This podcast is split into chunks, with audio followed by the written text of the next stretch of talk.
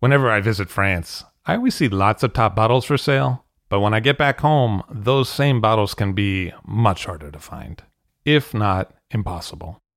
That's why I use idealwine.com. At idealwine.com, I can buy wines directly from France for delivery directly to my home. They have new auctions every week, and the fixed price selection is equally awesome.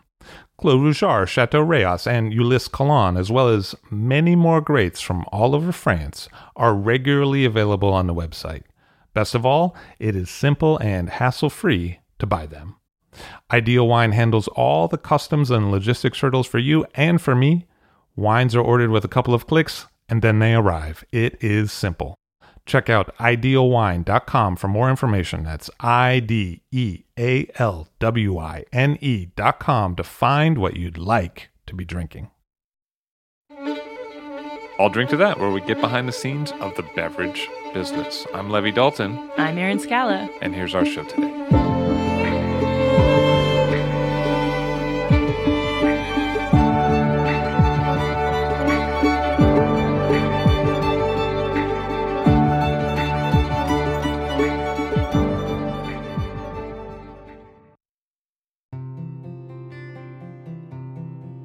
Likely from Bordeaux and possibly from Saint Emilion, Semillon's name may come from an old pronunciation of Saint Emilion. In France, Semillon is usually blended with Sauvignon Blanc to make Bordeaux Blanc. Its thin skins are fairly prone to botrytis in the right areas, and if harvested with botrytis, it can make excellent dessert wines in Sauternes and Monbazillac. Like many iconic French varieties, Semillon has spread throughout the world, and in the diaspora, you'll find strongholds in South Africa, Chile, and down under in Australia. If you focus in on New South Wales in Australia, particularly in Riverina and Hunter Valley, you'll find an incredible wine culture that orbits around Semillon's uniqueness. Like Bordeaux, here you'll find dry Semillon and botrytis sweet Semillon. On the sweet side, De Bortoli has been making botrytis Semillon since 1982. And on the drier side, you'll find some different styles. There are crisp, young wines with zesty citrus notes, meant to be a counterpoint alternative to the ocean of Aussie Sauvignon Blanc that's out there. And you'll also find some dense wines with intense concentration and compaction that are released on the later side. Hunter Valley is famous for these serious and powerful aged semillons, and they can be pretty magical at the table with food. You'll usually see them with about 15 years of age on them, but they can last much longer. These wines are one of the great treasures of the wine world.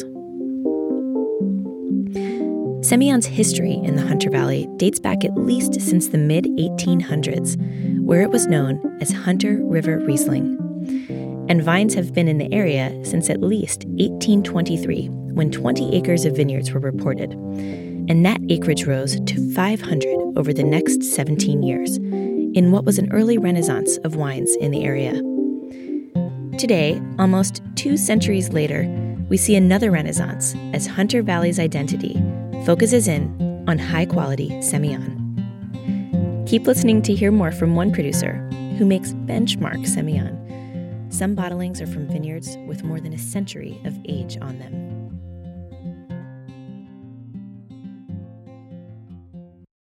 It's not enough to make great wine. You also have to reach the consumer that appreciates that wine. And that's where Offset is an incredible asset.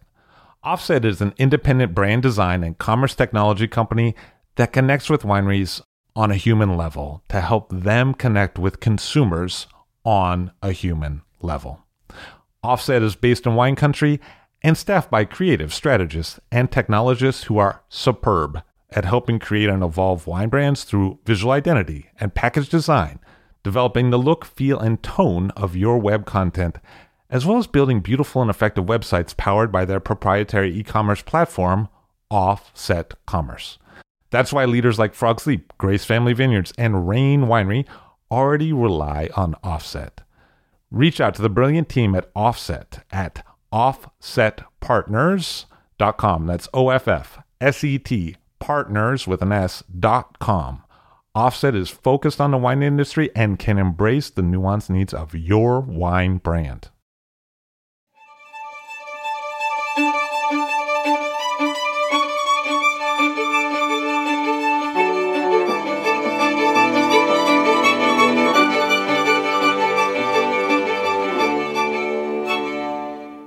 Bruce Tyrrell of Tyrrell Vineyards in Australia. Hello, sir. How are you? Good, good. Yeah, good to be here. Good to be back in the States and good to be back in New York. So you're based in the Hunter Valley, although you have vineyards elsewhere? Yeah, home base is Hunter Valley. My great grandfather arrived there in 1858, and the basis of the winery where we live is all there on the same estate. Uh, we've got vineyards in a couple of other places. In Limestone Coast, the vineyard used to be in Coonawarra, right down the bottom of South Australia, and then they redrew the lines, and uh, we're now close to Coonawarra. And then we have Vineyard in Heathcote, which is central Victoria, about an hour and a half, pretty much due north of Melbourne. We went there 19, 1994, bought an old wheat paddock, and uh, away we went again. And you have family ties to James Busby, the guy who brought European cuttings to Australia. Yeah, Busby's off, often quoted as being the father of the Australian wine industry. I'm not quite sure that's entirely correct. The first grapes in our area were planted about 1828. We've actually got somebody researching the exact year now because we're getting awfully close to 200 years. But yeah, Busby, um, I, I, still, every time I talk about him, I stutter. Um, to think that in about 1830, there was a politician that had the foresight to send this Scots agriculture teacher back to Europe to get the great grapevine collection. And he was gone about three and a half years, and he came back with just over 800 different varieties and different clones of varieties. He did Spain, uh, south of France, the Rhone, bit across into Italy, himself in Portugal. Uh, and then the rest of the collection he bought out came from the University at Montpellier and the Botanic Gardens in Paris. So he left with a bit over 800 different grape varieties and clones. And a bit over 400 of it survived the trip. Obviously, the collection belonged to the government, but he kept something of everything and he brought that up to the Hunter Valley to his father's property.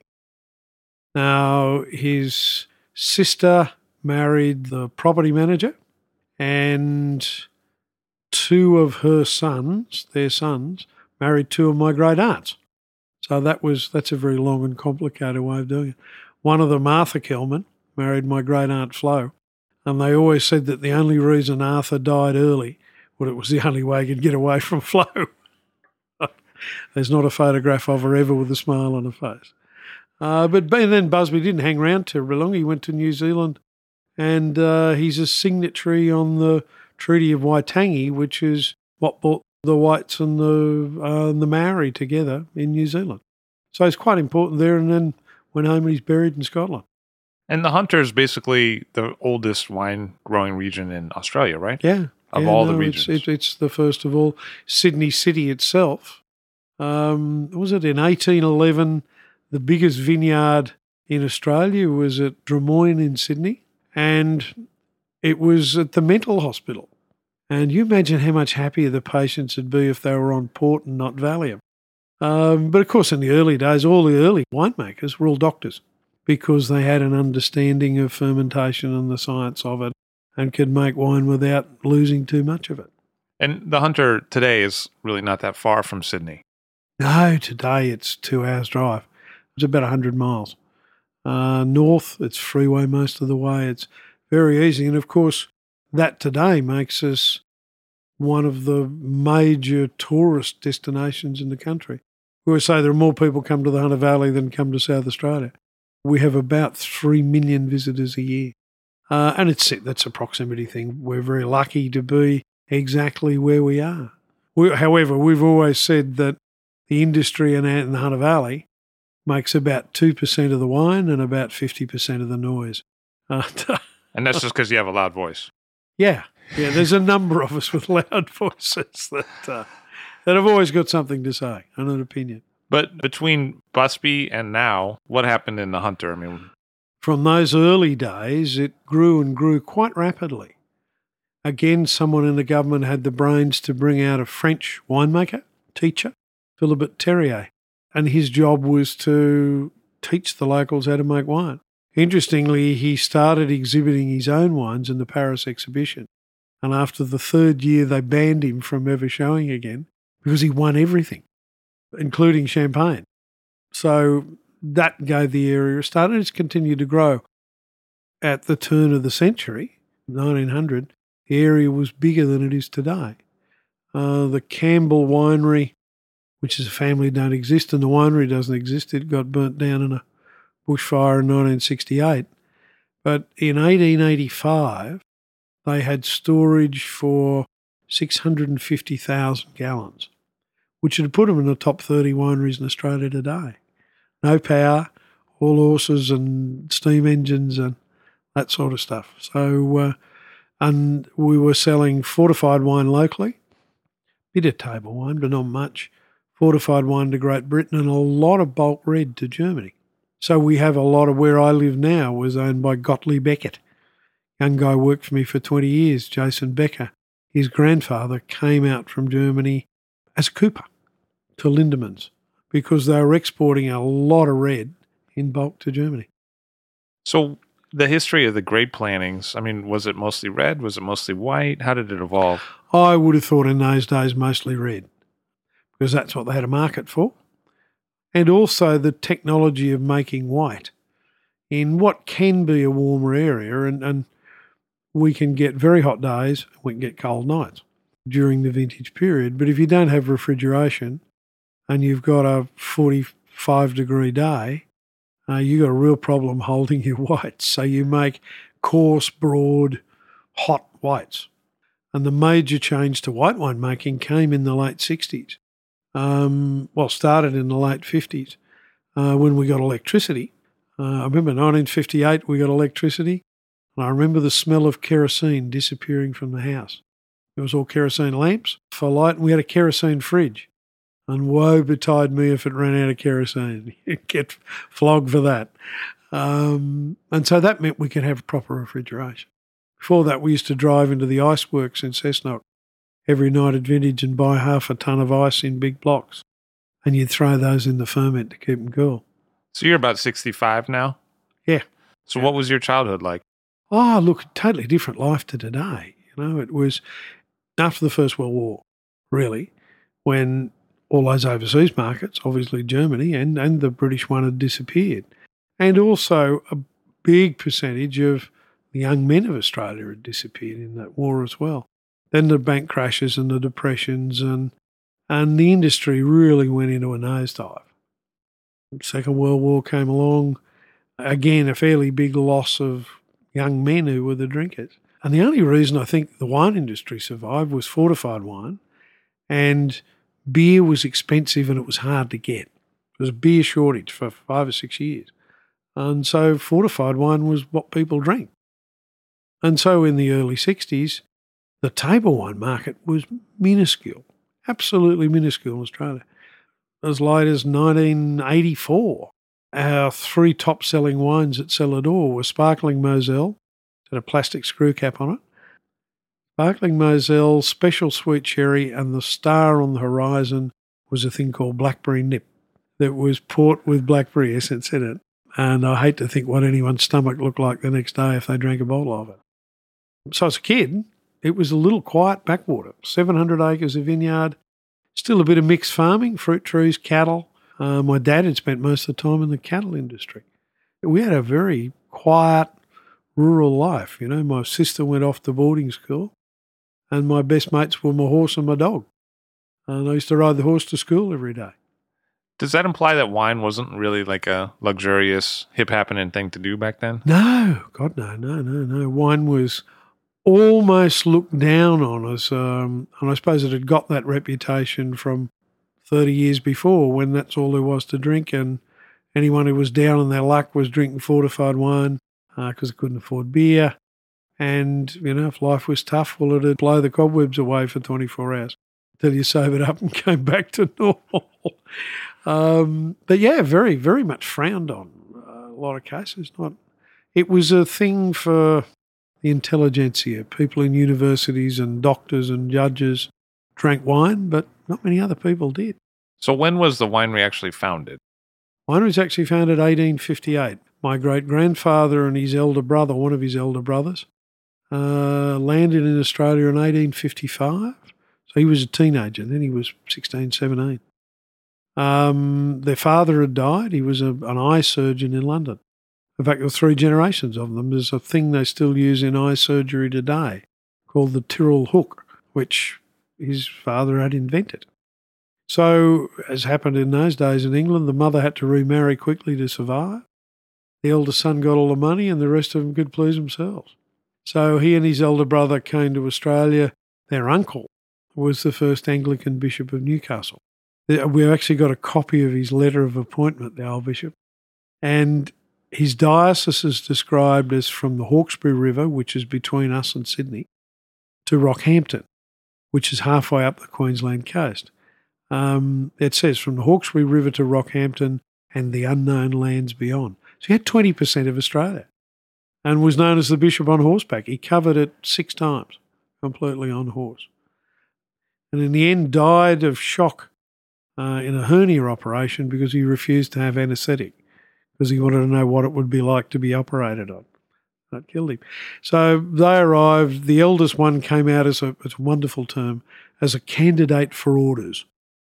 And he went into the church and did very nicely. And then my great grandfather took up what was called a conditional purchase. So you could take a maximum of 320 acres. You had to settle it, you had to clear it, you had to work it, you had to build a house, you had to plant crops. You had to pay it off, but at a very, very cheap price. Um, great grandfather paid it off in 1905. So he, he strung them out for a while. Uh, and in its early days, would have been a mixed farm. Would have been some grapes, some fruit trees, a few cattle, that. But it amazes me, you know, this guy's 17, 18 years old. He's come from a relatively privileged life in London. Um, and he's dropped in the middle of the Australian scrub and got to cut the trees and whatever. And I think in the end, there's not a lot of history about him unfortunately. But I think probably the amount of physical, sheer physical hard work probably got him. Uh, although he was late 70s when he died, so he hadn't done too bad. Uh, and then his eldest son, Uncle Dan, as we call him, uh, took over and he ran the place for 70 odd years. And when he died, my father took over and the rest's history. What was Uncle Dane like? Don't remember him much. He was um, very tall. He was six foot six he was very, I remember him as a very tall, grey haired old man, stooped old man with a walking stick and probably not a lot of time for small boys. So I made sure I stayed out of the range of the walking stick. I do remember him showing me one day there was a dump heap, all the old bottles and stuff were. I remember he took me in and a black snake had gone into a bottle. And of course, they can't go backwards. So this snake had turned around and was trying to get out and couldn't, and it was biting itself and, and eventually obviously killed itself. Um, a lot of fun times with Uncle Dane then, huh? Yeah. oh, he used to, I remember seeing him with a black snake in the winery and he grabbed it by the tail and cracked it like a whip, cracked its head off. He had his left hand, the first knuckle missing. And he and Uncle Billy, as we call him, Uncle Billy Wilkinson, uh, were out shooting. They got through a fence and Dan's gun went off, shotgun went off, pointed at Uncle Billy's back and he stuck his fingers in the barrel. And of course, blew the end off his fingers, but saved Uncle Billy's back of his head being blown off. But yeah, look, I don't have a lot of memory of him. He died in 1959, so I was eight. My grandfather died in 1956. He was 20 years younger than Uncle Dan, but had been badly wounded in the leg and gassed um, on the Somme, World War One. So he, he always had trouble with his legs and his feet. He I have a memory of him bathing his feet. But he's probably, Dan gets the credit, he ran the family and whatever. And the, being the winemaker, and apparently had regarded as the best sherry palate in the country in his heyday. But my grandfather, Avery, was the vineyard man. And the reason we've got all these vineyards over 100 years old was my grandfather and his ability to, to prune. I remember my mother saying he used to say Dan would go pruning, and that meant that he'd have to go through and do them again to make sure they were right, and that that grapevines were like people; everyone was different, and you had to treat them that way. And um, yeah, he was probably Dan gets a lot of credit for probably what my grandfather did. So, did the winery shift to more whites at some point? The whites came. There was an article written in oh gee, uh, 1904. It's called A Visit to the Grapevines and Orchards. And Edward Tyrrell had just planted three acres of the Prince of White varieties, and it was Aucerot, which is horrible stuff. Big, coarse, flabby, low acid. But they must have thought something of it in those days. And I suppose we really, the big move to white, we always had white, and it was Semillon, Trebbiano, and Clairette, or Blanquette, we called it. And the Trebbiano was there as an acid addition, and the Blanquette was there for when you had a light year. You know, you can't make Blanquette go rotten. They've got skins like footballs, but they're broad and coarse, and but a bit of it in the Semillon in a light year would fix it up. I think, as I said before, the big change was was with refrigeration. When we had that, then we could control the white ferments. And, you know, they were always great. Lindemans had done it. Lindemans had worked with pressure fermenters, with refrigeration, all of that fella called Ray Kidd, who ran the company for many years and had studied as a winemaker. And in his first year or two, he got very badly gassed with sulphur. And he couldn't work in the winery any longer because if he got a whiff, he was gone. And so he took to managing the winery. And uh, Ray did a lot of that stuff in the 50s early 60s where he really pushed the boundaries and improved white. And I suppose we all followed him. And it was then that, you know, the whites took off. What was your dad up to? Uh, well, until the late 50s, he spent most of his time in the cattle business. He was buying and selling cattle. And then uh, in, what was it? 57, Uncle Dan fell off a ladder in the winery. And that pretty much wrecked him. Um, he really couldn't do a lot of work after that. And so Dad had to come back and spend more and more and more time at the winery. And then, of course, Uncle Dan died, he took it over. He had two brothers, but they were both respectable professions. They were both bank managers. Where today, of course, the vigneron's king and the bank manager's the crook. but, uh, uh, no, they'd gone off and joined the bank. And so then Dad came in and took over. And Uncle Dan had died as a bachelor with everything in his own name with no will. And there were death duties in those days, so there were all sorts of problems. Um, and we'd had to buy out Dad's two brothers after his father had died, so there wasn't any money much either. Uh, and so that was the end of selling most of our wine in bulk. Uh, it had been sold to merchants or to Maurice O'Shea at Mount Pleasant. And so we stopped that and started to sell it ourselves. You figured you'd make more profit, more Yeah. margin. almost. And, uh, and so that was sort of the start of Tyrrell's as it is today. Um, I wrote the first direct mail brochure in the Australian wine industry in, Jesus, 1978. Uh, Mum and Dad had been at an International Wine and Food Society convention in London, and Robert Mondavi had done this tasting exercise, whatever. And uh, they'd brought home the brochure that he used, and I saw that and went, oh, hang on a minute this is what I need. And so did that and started what is a very big direct to consumer business that we have today. Well, I mean, with all those tourists from Sydney, I mean, it only makes sense, right? Yeah. And and look, you can tie people to you there. It's where they become uh, it's a bad word, but that's where you get your groupies. We say ambassadors. you know. Ambassadors, yeah, Yeah. groupies. you know, it's a different kind of. Yeah, it means the same thing. Yeah. And so, when did you get involved directly with the winery? What? I suppose I was involved since the day I could walk, but um, actually, my first memory of the winery, I was been two or three, and uh, it was vintage time, and I was run. The winery was my playground as a kid, and I was running around. We had a vat outside; the grapes were tipped into, and then you shoveled them up an elevator to the crusher in the roof.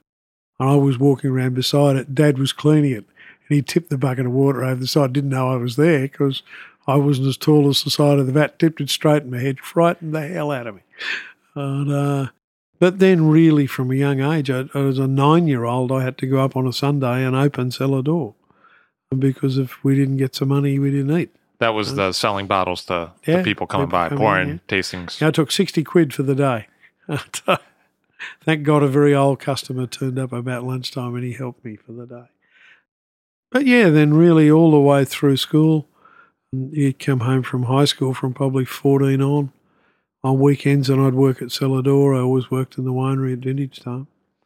All through probably the set till oh, mid 70s. I ran the vintage cellar, so the receival of grapes and all of that stuff. It was then, you know, we weren't that big. It was all older equipment and it was all manual. So uh, I couldn't possibly have been any fitter. I remember 1979, we had a massive vintage, and uh, I worked nine nine odd weeks without a day off, uh, seven days a week, and averaging about 18, 20 hours a day. The last week of vintage was a lot of coffee, a lot of brandy, and a lot of cigarettes to keep going. So when did the VAT One Semillon come along? First VAT one was 1962.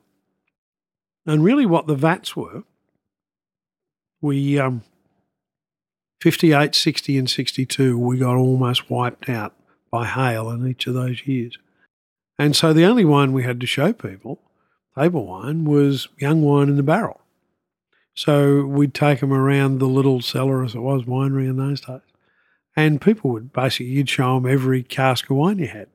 And, uh, you know, someone would come in and say, oh, I like the wine in cask nine. So they'd get a dozen VAT nine. And when the wine was bottled, then we'd dispatch it to them. And so that's where the VAT number thing started from. There were about 55 separate red vats. Uh, and in the early 70s, I reduced those back to basically to distinct block wines. So you'd have four casks off the one block of vineyard that all tasted the same. So it was a bit pointless and a bit confusing. And of course, the popular ones sold, and the least popular ones that were basically the same wine didn't. But what was the origin of the Semillon VAT One? It was always the Semillon from the what we call a short flat vineyard, which is across the road.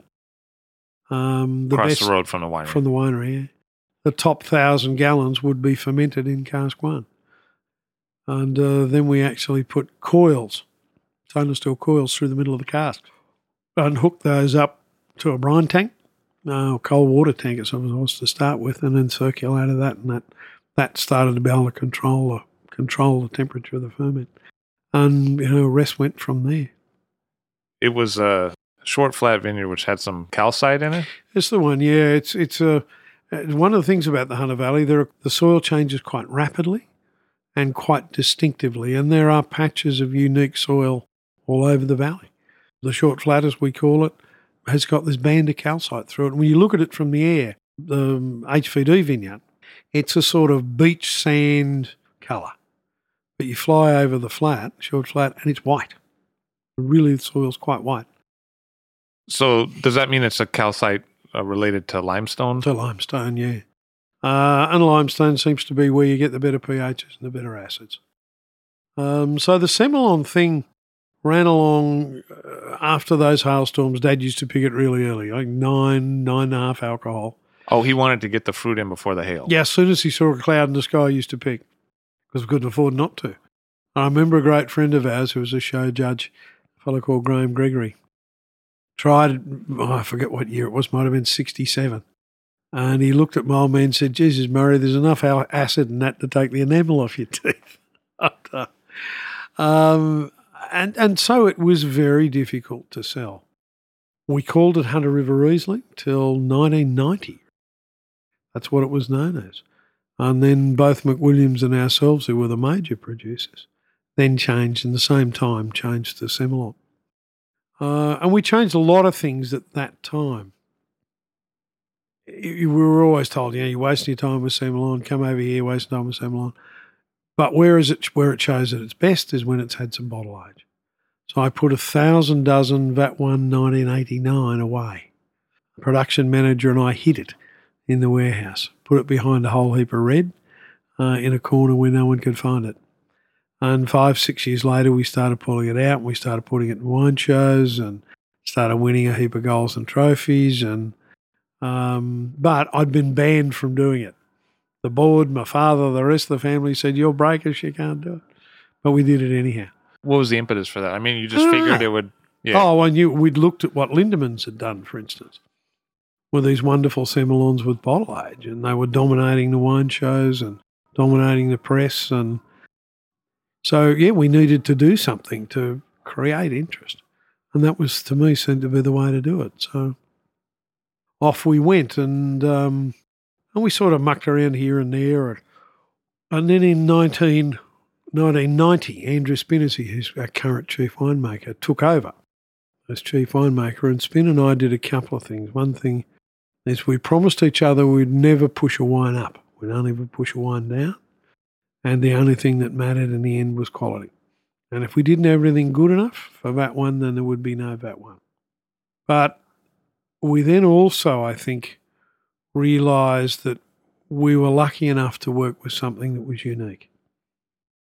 And so we set about working that through and, and Spin working on his techniques, on equipment, on a whole range of things to improve it. And I went out into the district to look for the best vineyards. And so we, HVD, which we bought as a single vineyard, we bought that vineyard from Penfolds in, we bought that in 1982. The, the Stevens, which is another one who we buy the grapes from, they're, they're grape growers. Um, they came to us in 1992. And then the old Elliott family, Belford Vineyard, um, we started to buy the grapes in, oh, gee, test me now, um, on a permanent basis about 92 or 3. And today we lease that vineyard from the current owners. So that, and then there's another one called Pokolbin Hills, which we lease as well. So I think there's only one Semillon vineyard in the valley that I don't have that I really want. And McWilliams are not going to give me Lovedale. That's not going to happen. I wouldn't have thought. So all of those are planted to Semillon. Yeah. And what are the differences between? Because those are also correspond to different bottlings of Semillon that you make. The fact that it's the vineyard's planted on its own or it's a block doesn't mean you're going to bottle it as a single vineyard. It has to have its own distinct character. And its little nuances in the soil and position. And the Belfords, it's about 20 k's north of the winery. It's like a little hidden garden. You, if you don't know the vineyards here, you'd never find it. In the bend of a creek, the soil's like talcum powder. Amazing stuff. But never have a disease problem or, or any major disease problem. There's no vineyard close to it.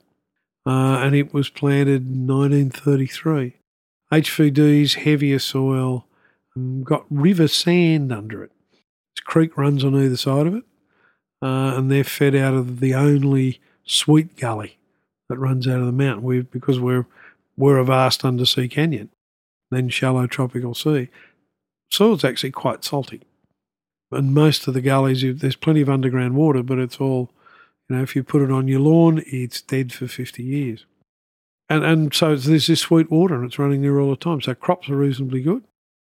And they're bigger and softer and got those characters. The Stevens has got some sand and got some red country in it. Vines planted 1911 to 1966. And it's it's right the other end from HVD. It's this the really fine end of perfume. There's the big sweet end of perfume and then there's the really fine end. That's what smells the fine end, what it smells like when it's fermenting. Uh, and it's just totally different. That one, that one, and they're all, if you line them up and taste them, they've all got a reason to be. And uh, that's the only reason really we'll do a single vineyard. Do you ferment them all the same? Yeah. Yeah, a Semillon making is is all pretty simple. In fact, we laugh about having this saying that if you get a young winemaker in that wants to muck around with the Semillon, the best thing to do is shoot them. Because if you fire them, they'll only want to go somewhere else and do it.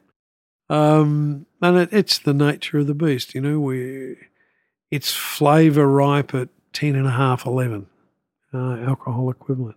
It's got low pH, it's got quite high acid, and they really benefit with bottle age. They fill out, they get a wonderful softness, honey character, toasty character, and, and that comes at about four or five years old. And then again at sort of 10 or 12 years old.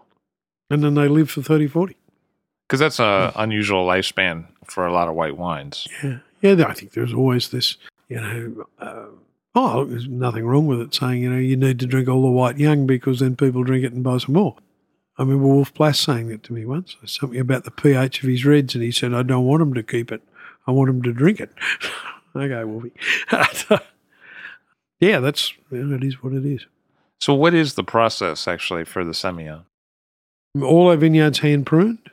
We're clean cultivators because we don't have irrigation. Um, and our soil, particularly the red soil, is prone to cracking. Well, the soil actually cracks, cracks open. And in summer, we can get a fair bit of hot, dry, westerly, northwesterly winds.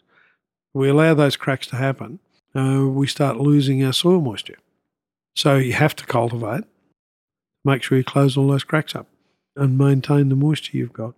Uh, I was told by a, climate change and agricultural expert that that was not sustainable agriculture. And we were standing in a block that was 135 years old, still on its own roots, and had been cultivated like that since it was planted. Uh, which I told him, and then I, I, I think I called him a bloody idiot, an educated bloody idiot, um, because you know you, you farm the way that your area lets you farm. But yeah, we're clean cultivated, about three to four ton to the acre. Uh, all of those top ones are all hand picked. Well, the Stevens isn't. Stevens is machine harvested. But Neil Stevens that we lease it from, Neil picks it. And if you needed someone to drive a harvester for your life, or a tractor for your life, you'd get Neil Stevens to do it. I've seen him pick a whole lot cleaner than a team of rough hand pickers. He's very, very good. Mm, there. Yeah, we got stuck in a mud on a trellised row uh, three years ago. We had wire wrapped around the back wheel of the tractor, and, and the the tractor and the harvester are at 45 degree angle to each other and one's got the nose down the other's got the tail up and and uh, I remember Neil said I think everybody better get out of the road while I and the the terrace was about two and a half three foot high and he drove it down but it's the only time I've seen him break into a sweat but he was driving the tractor. So it's machine harvested into the winery quickly and one of the things we do with whites is the rule is there's no hanging around.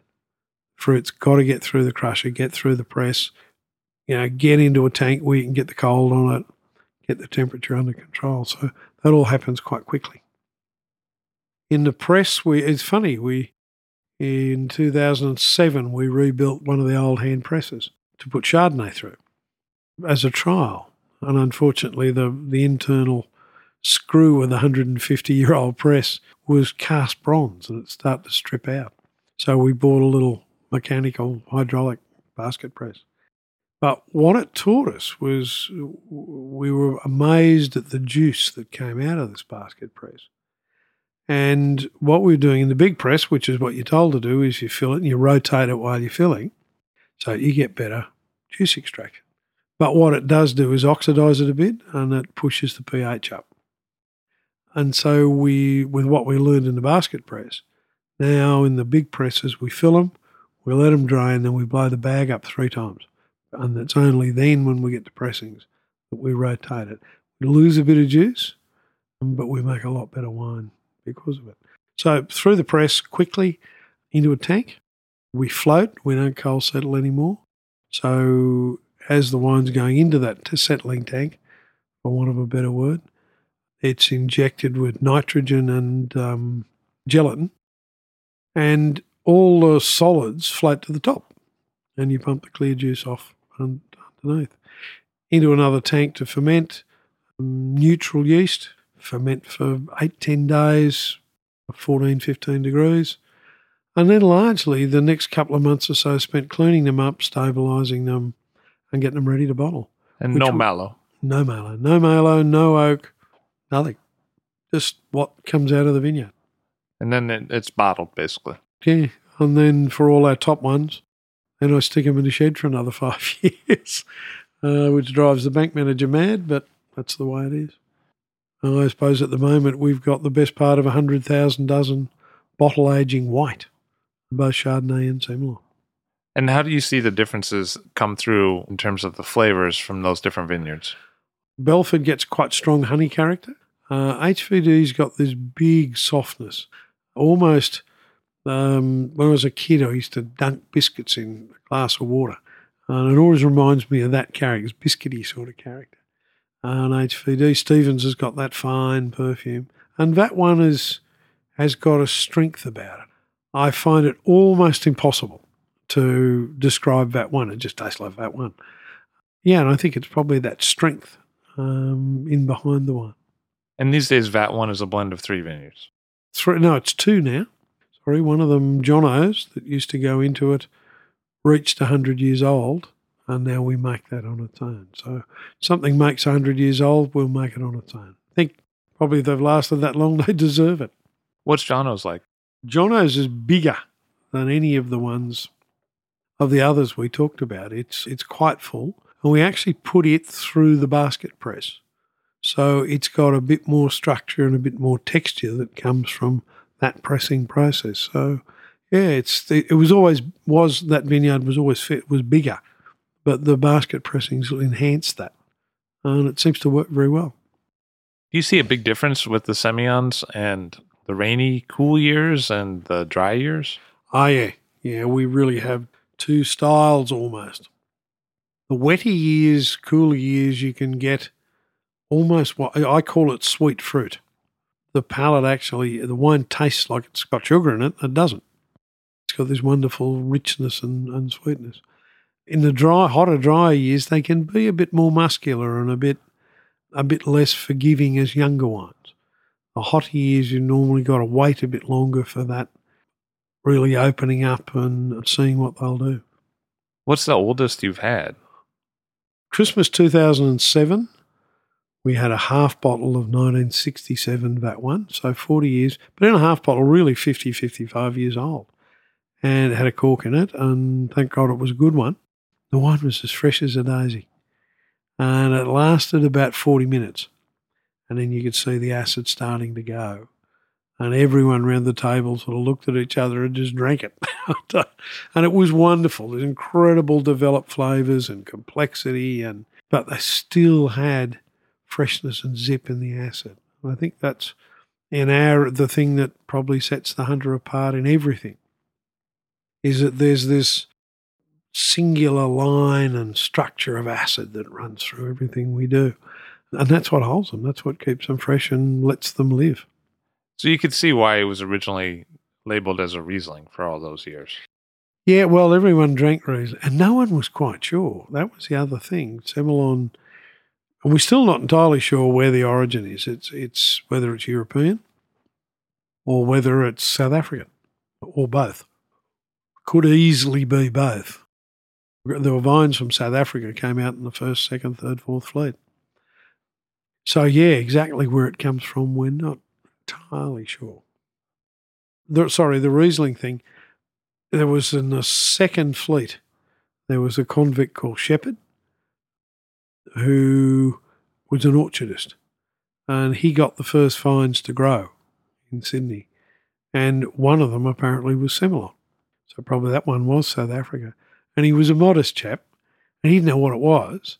And he thought it was, it looked like Riesling that he'd seen growing in Kew Gardens. And because he was modest, he called it Shepherd's Riesling. And it came up to the Hunter Valley when it was opened up and did well and became known as Hunter Valley Riesling, Hunter River Riesling. And then we we changed to Semillon, as I say, in 1990. Did an ampelographer come and? Oh no, we all knew it was Semillon. You knew, but it was bloody lot easier to sell Riesling than it was to sell Semillon. So um, McWilliams had a thing called Elizabeth Riesling, and it was 100,000 cases in its heyday, and uh, we sort of followed it. But then realised it was time to make the change. Uh, and, and we talked to McWilliams about it and decided that we would go together, which would have a bigger impact. Because it's won a lot of awards since then. Oh, you know, the VAT one. Yeah, look, the last 15 years, VAT one's probably, it's certainly the most successful white wine in Australian wine shows. And it's probably the most successful table one in the show system. Uh, yeah, it's uh, it's won more than a chair. So over that period of time, you made some decisions at the winery, but I feel like you also saw a lot of changes in Australia as a whole. Oh, God, yeah. The whole change of the industry, really, in, in the development of restaurants, the beginning of the age of the sommelier, the proliferation of bottle shops. So wine became available a whole lot more easily. Probably the biggest thing in the in the development of the wine industry from the public sense was old Sam Wynn from Wynn's did the single greatest bit of marketing in the history of the wine industry. He took the wine cask and changed the shape of it so it'd fit into everyone's refrigerator. And from when he did that, the next 12 months, the sales of vermouth dropped by 85% because you know, women drank vermouth in those days. And suddenly they could have a glass of white wine out of a cask and it was still fine in 10 days' time. And that made a huge difference. That took wine from being special occasion to being day to day beverage. And that made a huge, huge difference. A lot of people, a lot of more modern members of the industry, particularly the little guys, will always poo poo casks. Oh, they're terrible things. Should never have had them. But most of them wouldn't have been there if it hadn't been for casks. Uh, because they just got people to drink to drink wine to become a day to day beverage. So, what were your big challenges when you got to the winery? Oh, I suppose the challenges for me in those early days were opening up the lines of distribution and sales. That was the job I had to do. We'd, we'd had a distributor in Sydney, they'd gone broke six or eight months before, and, and we needed to do something about it. And so I decided that I'd, why would I give that margin away? I could go and do it myself. So uh, I had a bootload of samples and a street directory and, a, and the yellow pages out of the phone book and uh, decided to be in a liquor store in every suburb of Sydney. And of course, we built, built, and built on that, built export. Oh, actually, I came here, came to Los Angeles first, 1972. I was still at university.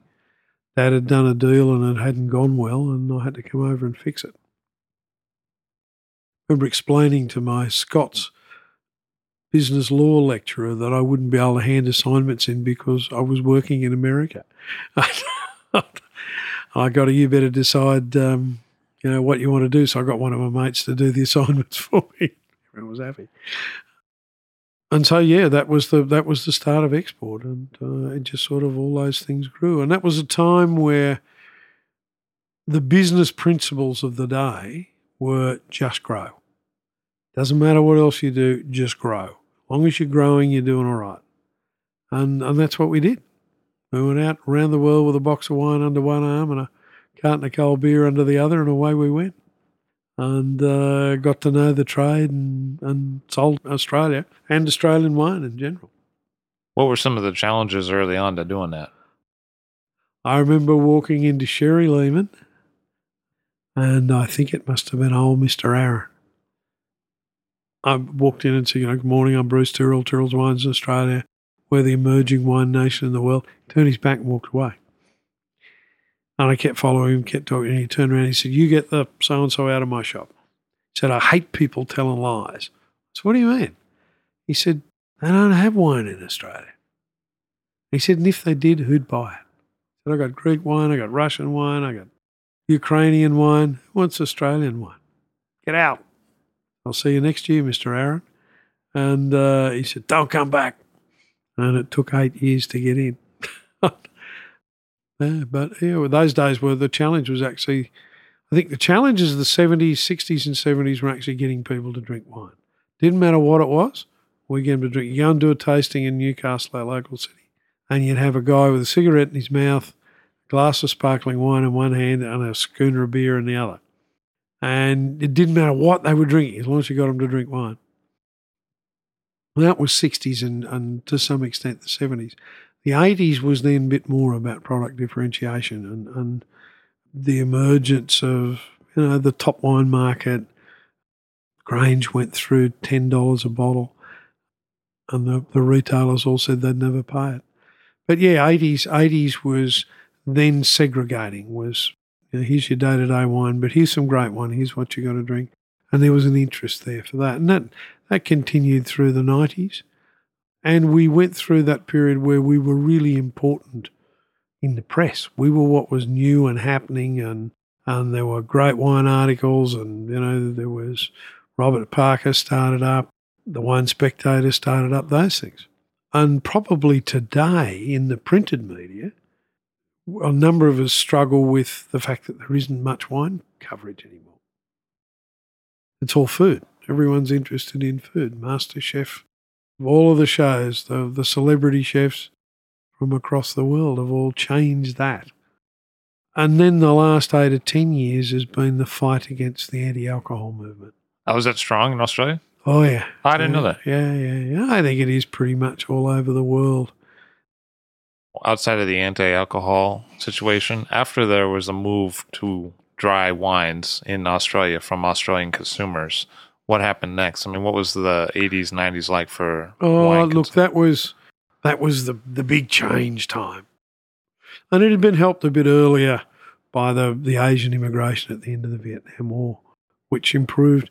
Melbourne was okay at home because it always had Greeks and Italians, and they had a dining culture. Sydney didn't. Sydney had a pub culture. Uh, stand at the bar. Uh, it used to be six o'clock closing. The six o'clock swill, you know, at quarter to six, you'd order six beers, and in twenty minutes you'd drink them. Um, but that changed. 10 o'clock closing in the pubs, drinking became and eating more civilized.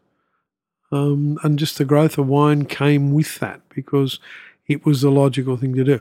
Also, in the 80s, Australians started to travel. Well, you could actually get from Australia to somewhere, you know, uh, without it taking you three months on a boat. And so our level of sophistication in eating and drinking changed. People went to Paris, they went to New York, they went to London, not so much London. And that was the big change. That was the change in culture. You don't get big swings in activity unless the culture changes for a reason, and, and all of that happened. Mm, Yeah, so much of the Thai and Vietnamese and Chinese, that food just boomed, and it's wonderful food. It's light and it's you have a whole lot of different flavors and lots of courses. I love eating that way and it suits beautifully with wine. It suits beautifully with ours, with the, the finer, more elegant styles. So, who drinks Hunter Valley Semillon today? It's got a hardcore following, and because there's not that much of it, it's a couple of percent of the whites planted in Australia. I think in a country like this, where people are looking for something new, always looking for something new and different, uh, a lot of the drive today is for lower alcohol. And an 11% alcohol against the Chardonnay at 13.5, 14. So, you also make reds, and you make reds in Hunter, and you make reds in Victoria and New South Wales. So, what's that all like? Uh, well, a Hunter, of course, is home base. Is Hunter Shiraz in the sixties and seventies? Hunter Shiraz was the number one Shiraz in the country. We had the reputation above the Barossa, above McLaren Vale. Probably competed with Great Western in Victoria. Uh, early eighties came a lot of new plantings, a lot of new American oak, and a lot of money for the wines, and they didn't perform. And so we lost that reputation, which we've, in the last 10, 12 years, have fought and, have, and are now clawing it back with a vintage like 2014. Everyone suddenly talking about the Hunter again, which is really good. But we've had a local local drive to get rid of Brettanomyces out of the area. We had it, um, and a couple of guys. One used to work for me. I've seen him physically belt another winemaker and give him a good hiding. And he kept saying, You're dragging us down, you dirty so and so. You clean your winery up, or I'll do a good job of this. And and the guy did. He changed, and, and so we pretty much got rid of that out of the area. And so our reds are much cleaner, and they got better fruit, and they still have better wines. Because it used to be that there was this leathery character with the Hunter Valley Yeah, reds, and people thought it was a terroir thing, but it turned out probably to be Brett. probably Brett. Yeah. We can also get this character, and we've got this wonderful red soil. And you have a hot day and you get a storm. And for the first minute or two, you've just got, you get these odd big drops. And they hit, and there's a smell on the red soil, smell of sweet, wet earth. Uh, and we get that still, which is not Brett. It's a clean smell where Brett's not a clean smell. But the wood derived Brett character, that's been changed out. Yeah, yeah. On our winery, we burnt 70 old barrels. But we were told in the 90s by the technocrats that we should lower our sulfur levels, that we shouldn't sterile filter. Um, and a year like 99 came along, big year, bit of rain, and the Brett went, Hallelujah, brother. Here I come again. I'm going to get you. And that's really when we, I'm in 2004, when we really, before 2004, to, to, through 2003, uh, we took to it with a sledgehammer in our winery. And I was putting tartaric acid in the picking bins when we were picking red because the best way to control Brett's get your pH down quickly.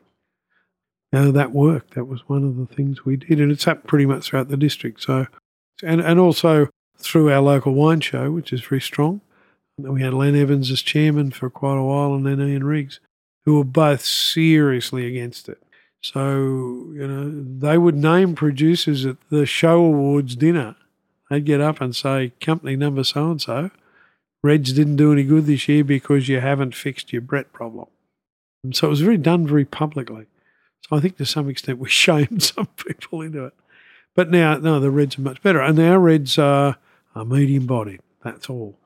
They're savoury. They've got the same line of acid as the whites have got. And like the whites, they'll live for a long, long time. So they normally don't look as attractive when they're young. A bit like the Semillons, can be a bit shy. But give them some bottle age and they open right out. So, do you see a lot of difference in the harvest between something like the Hunter and then Victoria and further south? Oh, yeah, yeah. The, the timing's different. Hunter's early because we're the, we're the most northerly. However, if you look at Clare, they're just behind us, and Clare's the same latitude as Sydney. So they're quite northerly as well. And the other interesting bit in that is the areas that makes the whites that live the longest in Australia are the two hottest areas, both northerly areas, Clare and the Hunter. That's really interesting when you think yeah, about it. Yeah, which is against all modern thought. But, uh, you know, the Hunter Semillon Clare Riesling made well will live longer than the Reds. And probably picked at the right time. Oh, yeah. If you leave them out too long, get them overripe, then yeah, you lose your acid. Acid's down, your pH is up. Wines don't have the strength and stability to go on. Yeah, they might be great to drink at two or three years old, but I think the definition of great wine is that it's got to age. It's got to perform in the bottle. You got to open it 15, 20 years old and say, damn, wish I'd left that another five years. Did you ever run any trials on malo on whites? Oh, yeah, yeah. Never on Semillon because there was never enough Malo for it to happen anyhow at the sort of levels we pick it. Chardonnay, yeah, yeah, we through the 80s, you know, we saw the Californian Chardonnays. Uh, I'll never forget the first time I tried Far Niente Chardonnay. And it was this massive wine. And Chardonnay really is the closest white variety to red. Um, so through the 80s, 80 through 88, Vat 47, our top Chardonnay was Malo. We did a tasting, oh, end of 88, it must have been, of everything we'd made. And I could have taken the wines of the 70s and switched them with the wines of the 80s, the Chardonnays, and no one would have questioned it because the younger ones with the Malo looked so much older. The colours were brown, they were getting flat in the palate. Where the 70s still had green gold colour and were still fresh. So we went back to no Malo then, as early as that, um, and have been followed since then. But I think, you know, it's that wonderful. One of the great things about white wine is just sitting down drinking it, and it's really good and it's crisp and it's clean. And it doesn't matter whether it's 10 bucks a bottle or 100 bucks a bottle. Got to have that freshness and cleanness. Seems like Semillon gives a, a kind of texture as well as a kind of fruit. Like part of the fruit is texture. Yeah, I think it's texture on the palate. And it'll depend sometime in vintages in a lighter year. We'll leave them sit on their lees. I've seen them, gee, left there for three, four months.